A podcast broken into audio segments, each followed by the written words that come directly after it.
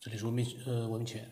那么那天呢，讲完了霍金和马斯克之后呢，那么彩绘说，他就问老晋啊，他说马叔的这个残留记忆，他说他又要费解一段时间了。呃，马叔呢是老晋分享的故事里面的一个人物啊，在之前的录音里面有，大家都可以呢，呃去听。他说残留信息存在的因缘是什么呢？它的存在是不是也是一种规律呢？他说这种残留信息是什么构成的现象？呃，彩会呢问出了一串问题，然后呢，老晋呢，呃，开始做他的一个这个解释。那个彩云会啊，我理解这个残留信息啊，因为包括师傅也讲过这个残留信息。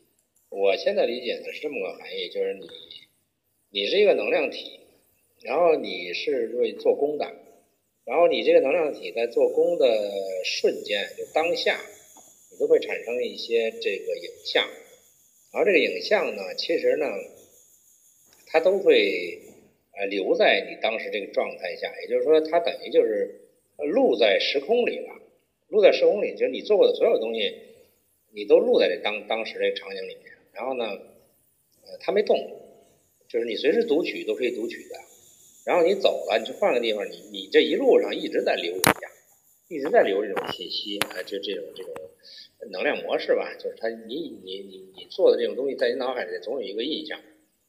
呃，只不过是说呢，你，呃，这就是一个能量做功的一个呃残留啊，咱们说是残留，其实就是被录在。我当时说过一个云储储存啊，就是录在时空里了，就你当时的那个那个地方那个状态，它被录制了，然后你就走了。但是这些东西呢，它都呃有有的人能读取，就是随时我放录像的时候，你都在这儿。比如说你出趟差，你这一路所有的东西怎么走的？啊，为什么他能够说刘大妈能够去闭眼看见你？其实我觉得他就是看到你这些信息啊，你在发送的这些信息在空间当中。它都存留着，所以他读取了以后，他知道你是怎么回事啊。我是这么理解的啊，就是这个东西它应该是随时你会留下印象。也就是中国有句话叫呃七尺神灵嘛，也就是说你做过的任何事情，你的想法、你的动作、你的任何一个呃行为的东西或者体现的东西，它都会。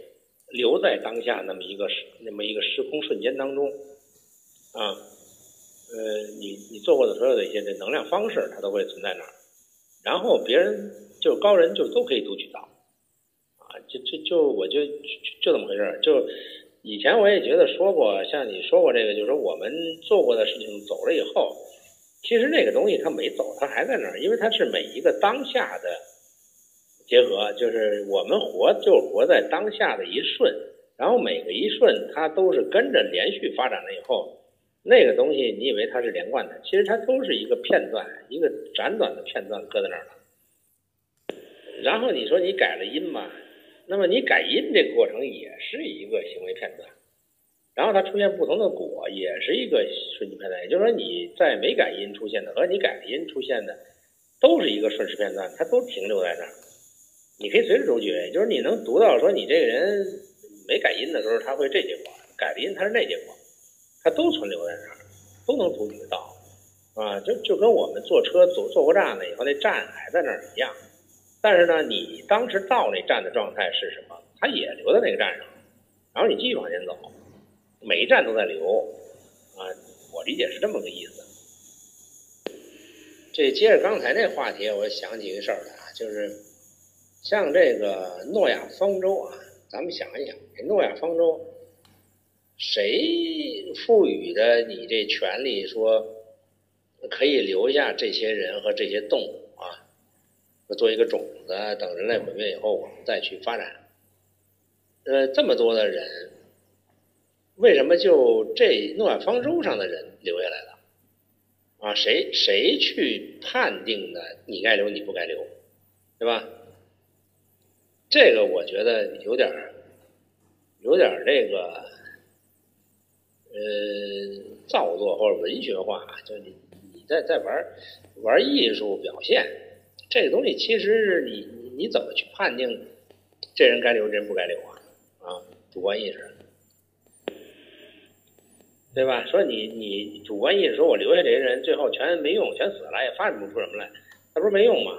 你肯定留的是有用的，能发展的啊！而且这帮精英啊，那这个谁谁是精英，谁是怂蛋，这包括动物哪个能发展不发展，你凭什么确定？谁来确定啊？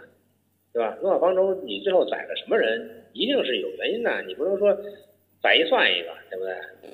按按按字母排序，按人头排序，肯定不是啊。为什么呀？就这里边还有一个做主的主观意识东西嘛。那一旦是有主观意识去认定的话，这个事本身就是有问题。就像你看电影啊，就是你看了一部影片，它所有这个展示你的过程都是一种，呃，这个录像，然后你展示给你的时候，你的大脑、你的心灵都会有一种，呃，这种被被这个，呃。存留了，就是在你的印象里头有记忆，那就等于它是刻在你脑子里的一些呃这个录像程序啊，然后你能回想起来它哪一步是怎么回事来的，叫记忆啊。所以这个过程它本身就说明，实际上是你任何的东西它都会被刻在某个东西上，只是你识别它而已。所以它它不是凭空的，它一定是留下一些东西。所以残留信息的东西呢，实际上它是刻在这个宇宙空间里头，它是刻在这个呃这个空性里面的东西。那么彩绘呢，听了老金讲之后呢，嗯，他说他大概懂了。然后呢，他说那个故事里的开发商啊，好像每个开发商都有一个风水大师。他说彩绘说呢，他特别赞成。他说不说全部，但是大部分都是，包括当官的。他说他他大伯以前也有，然后看他叔叔的生辰八字呢，就说人已经不在了。然后呢，就是呃跟他大伯的一个风水师说的。然后老金说那，连老毛也有，蒋介石也有。呃，他说八三四幺生不离川，死不离湾，这蒋蒋介石。那么才会说呢，他说有的人老说啊。我们的世界或许是一个被设计的程序，他觉得这个是有误区的。他说：“看你这么理解，首先我们认为的了解的程序呢，是我们依据现实世界的逻辑而模拟出来的这么一个虚拟网络世界程序。我们拿模拟现实的世界逻辑做出来的虚拟逻程序逻辑来脑洞。我们这个世界是被设计的程序，重点这个程序好像说的就是这些软件一样。但我们都是人工智能被创造。他个人觉得这些说法呢都不对。”不能因为虚拟的网络程序是人工智能，就认为我们这个世界也是人工智能。那再往上升一格，我们这个世界何尝呃不可能是宇宙逻辑的一个虚拟世界？宇宙逻辑出的一个虚拟世界就一定是人工智能吗？那么他又觉得老金刚才讲的那些也对，他说他看过相关的一些说法，他他说呢，呃，他说的那个程序主要就是比较反感我们被。人工智能化，虽然很多迹象很像程序，但是我们不得不想，程序是我们人对这个世界的认知造出来的，本身就是片面的。我们这样认为我们是程序或者人工智能，这还不，这不还等于是拿主观意识去想去诠释一切吗？开脑洞而已，不是说去诠释一切。然后呢，嗯，才会呢觉得说这个呢。呃，我们这个世界像程序啊，或者我们这个世界人呢是人工智能啊，他这个呢都很片面，当然也不能忽略，多少有我个人，就他个人啊，呃，就像机器人一样，不想承认自己是机器人的这么一个情绪在里面。然后呢，他就因为刚才所讲到残留信息哦，他想起了程序，就好像存储到内存里的数据一样，不删除的就会一直在那边。当然，它它有个条件，就是内存无限大的前提之下。那么老金呢，继续呢又分享了一下。这个你是有一定能力的人，是完全可以读出来的，就是它刻在那儿，你你可以扫描的嘛，你可以读出来。啊，所有东西都，任何一个显现的东西，它都会留有印记，只要它做工，就都会留有印记。那我们只不是会不会读而已。它马叔他能读出来，他能够把你的这个所有的演化的过程，这种这种信息。呃，存储在空空间当中的东西，它能够识别出来、读出来，那就是它可以追溯现在、过去、以前所有这些的残留，它都会给你、给你、给你反映过来而已。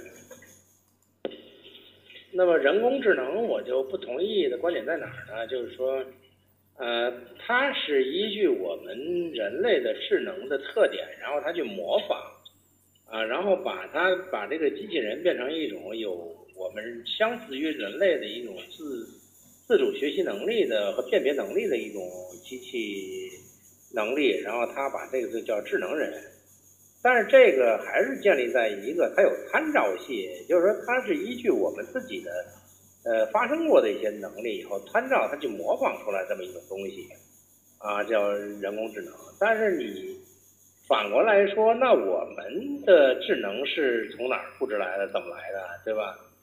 我们是不是也是被复制出来的？这个被复制是谁复制的？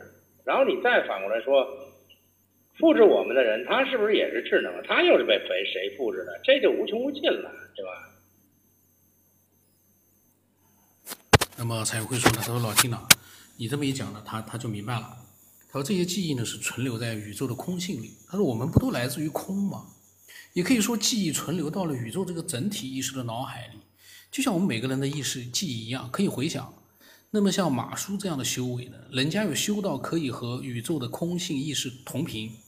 本来我们每个人呢都是和宇宙空性的意识是一体。那么修到一定程度，获取本源自己的记忆，当然可以。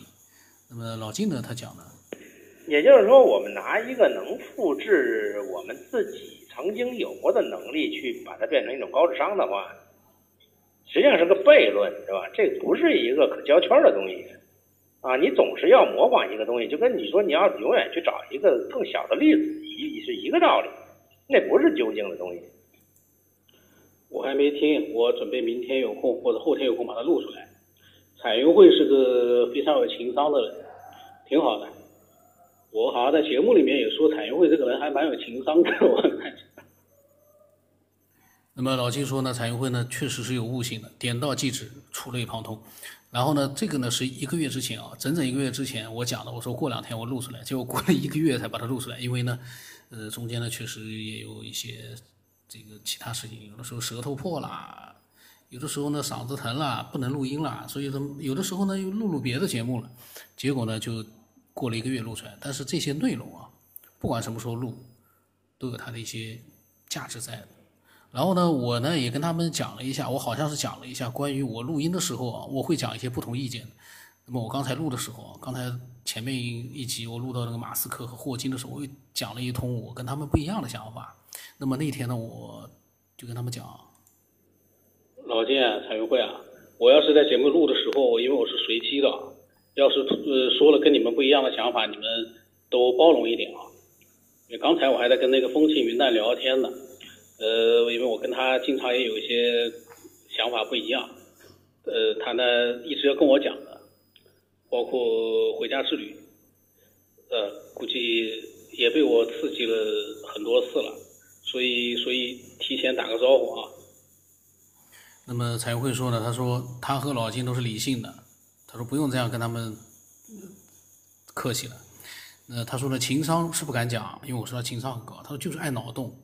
思考呢是一笔伟大的财富，然后我跟他讲，这个情商很重要啊。有的时候你呃情商高的话，你表达跟人家不一样的这个想法，对方呢能够欣然接受。那情商不高的话呢，他就会很冲动的去跟人家去做一个无效的这个这个辩论，那就没有意思了。所以这个情商高可不得了。你和老晋都是情商很高的，但老晋呢是因为他。呃，确实知道的东西很多。那么他在讲的时候呢，他也是很理性的表达，所以呢，比较容易让人接受，这个是很重要的。情商不高的人目空一切，那那个目空一切的人，接受的人反而很少。那么老金说呢，他说你在节目里面说的不一样的意见已经不少了。他说还是那句话，君君子呢和而不同。老金看来对我在节目里面所提到的一些想法啊。他也都记录下来了，他的心里面可能都都都也也都有印象。我在想啊，什么时候老晋听到了我的不同想法，他可以再讲讲他的这个可能我的理解错误啊，或者是我的想法不对啊，他可以在我的这些呃不一样的意见上面啊，他可以做更深的一个这个分享。那么我当时讲了，老金啊，我都是随机的，说完了我就忘了。我有的时候我要回去听听我到底讲了些啥，因 为我讲完就忘掉了，而且我的想法一直在变化的。所以我要事先要打好招呼，因为老金的节目比较多，我在想我都忘掉了到底讲了些什么东西。这个你们反正了解就行了。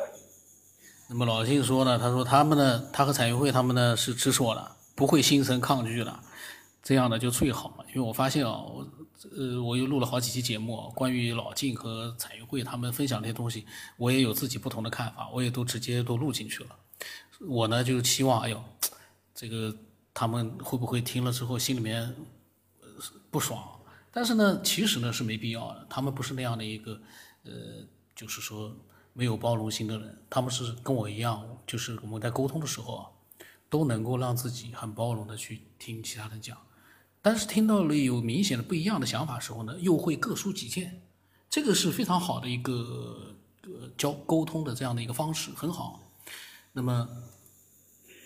因为呢，我们了解到听众他是有各种各样的一个想法的，所以呢，不同的一个想法在同一个节目里面呈现出来，反而会好。如果一个节目里面只有一种想法的话，那你只能让那一部分人去接受，另外一部分人就会抗拒、会抵触，这种现象应该会有。所以呢，节目里面有不同的想法，反而会呃让更多的人去注意到这样的一个节目。我我是个人是这么看，但是呢，我随机录的时候是我真实的一个想法的表达，就那个时候是这么想，录完了就忘掉了。那么老金说呢，心无挂碍。他说呢，所以呢，你天生是高冷。这个老金呢，他也会情商很高啊，他也会哄哄人的。我一看，我说哎呀，我说老金这么说，这个太太好了。我。虽然知道自己不是高人，但老金这么讲，我觉得很开心。然后呢，他说有些人啊，呃，计较呢，就是说丁点不释怀。哦，他说有些人呢喜欢一点点的计较呢，就不容易释怀。呃，他说我呢不太计较，也不太挂碍。然后彩云会说，他说他之前在国企上班做干部的时候，跟员工开会。说对以前的队伍建设和之后的发展有什么意见和想法？员工和一些干部呢一言不说，都说没意见。我就说没意见就是最大的意见，是最大的问题。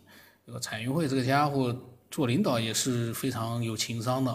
这句话真的是他的员工和那个干部听见了之后会怎么想啊？没意见就最大的意见，那他们以后不是整天都是提心吊胆的吗？在彩云会面前，这样的干部太太太能干了。呃，那么，呃，老晋说呢，他希望听到反对他的声音，但是呢，必须要自圆其说，否则他不服。那么彩云会也觉得自圆其说很重要。那么对我来说那，就比较难，因为让我各抒己见完了之后，我还是自圆其说，我觉得我做不到，我没没有那样一个庞大的一个呃自己的一个自圆其说的一个一个一个框架和一个世界。呃，那么老金啊。要反对你还能自圆其说，我估计是很难了。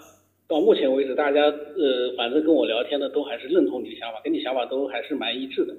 你这个要求太高了，反对你还要自圆其说，这怎么去弄？老金他自己是有丰富的一个知识，还有丰富的一个经历，他所讲的内容呢，他都能够划圈的。这个圈不管是有没有。完全封闭啊！但是他这个圈一般的人呢，很难把它打破的，这个是肯定的。我像我只能从一句话那边有的时候有一个不同意见，我可能稍微的解释一下。整体的老金的那个圈很难去打破的，除非你比他的经历更多，你比他的学识呃更高，你提出一个让人觉得哎无可置疑的一个圈，那个比较难，太难了。那么老金说呢，他也有点不自信，希望能够印证。那么，唯一能打破老金的这个圈子，就是科学发现，科学家发现了能够这个印证老金的这个说法的，或者说是跟他的这个说法有出入的，这个是唯一的，用证据来打破，否则很难打破。那么老金说呢，他希望有人提出另一种模型来解释世界，更合理、更有可信度。然后他呢，他说他的理论是符合科学发现的。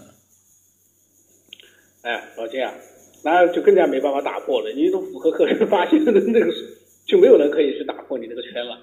但是呢，我们反正随着就是分享的内容越来越多，看看有没有就是说有更多想法的一些人，呃，出来一些就是更高等等级的这样的一些分享者，看看有没有。我们期待有这样的人出现也挺好的。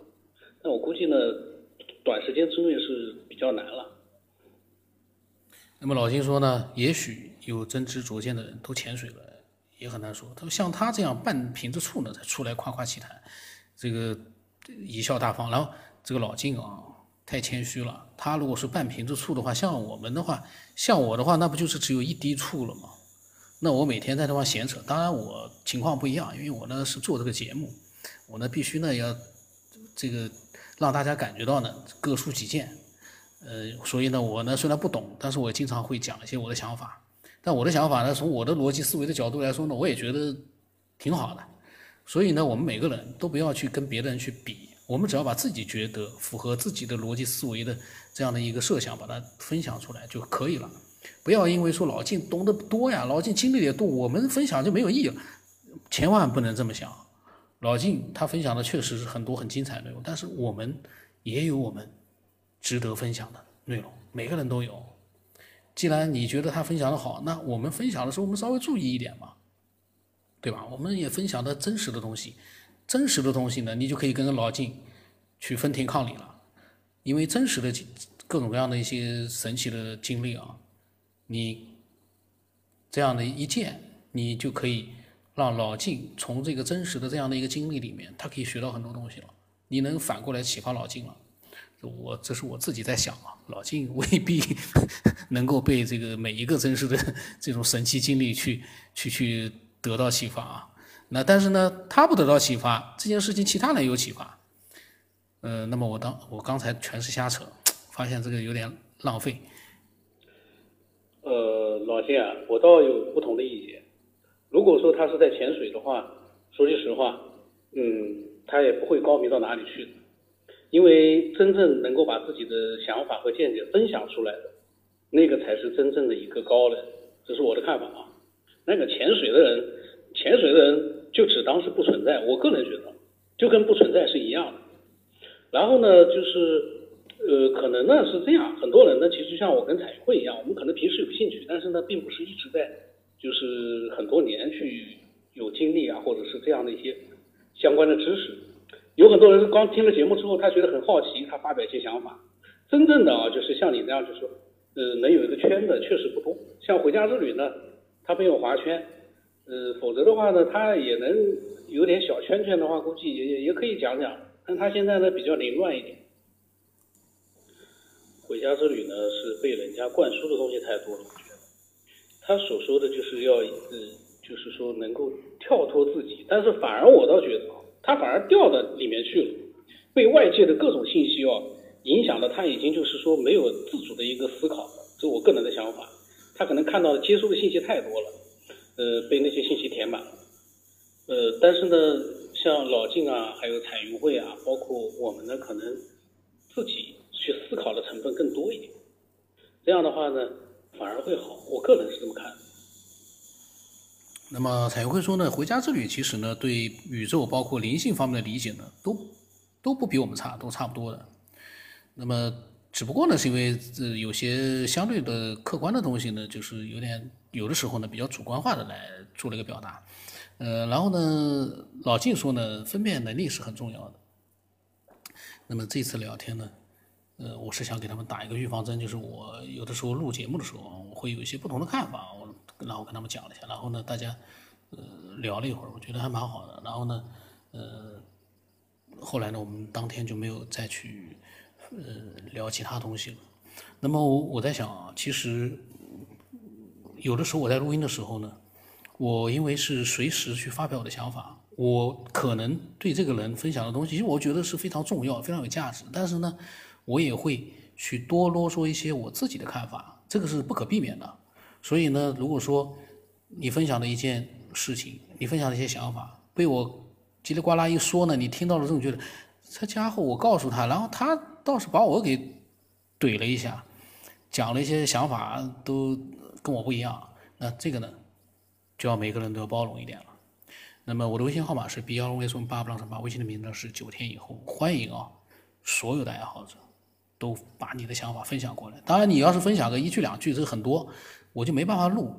我不能因为你一句两句扯出来一个节目，其实那个不就是我自己的节目吗？就是我自己的一个这个，全部是我的话，那个就就很难录了。我欢迎啊，呃，听众如果说有真实的一些经历呢，把它分享过来。讲的细一点，细节呢能记得清楚的讲的细一点，然后呢再讲讲自己的想法，呃，尽量的呢内容稍微呢就是多一点，呃，如果说你说我现在不多，那没事儿，你听了节目听多了之后呢，你有了什么样的想法，你再慢慢补充，这些内容呢我都会把它在到了一定的量之后呢，我会录出来的，呃，一句两句的话我就没办法录，呃，慢慢的来增加自己的一些呃各种各样的见解。那今天就到这里吧。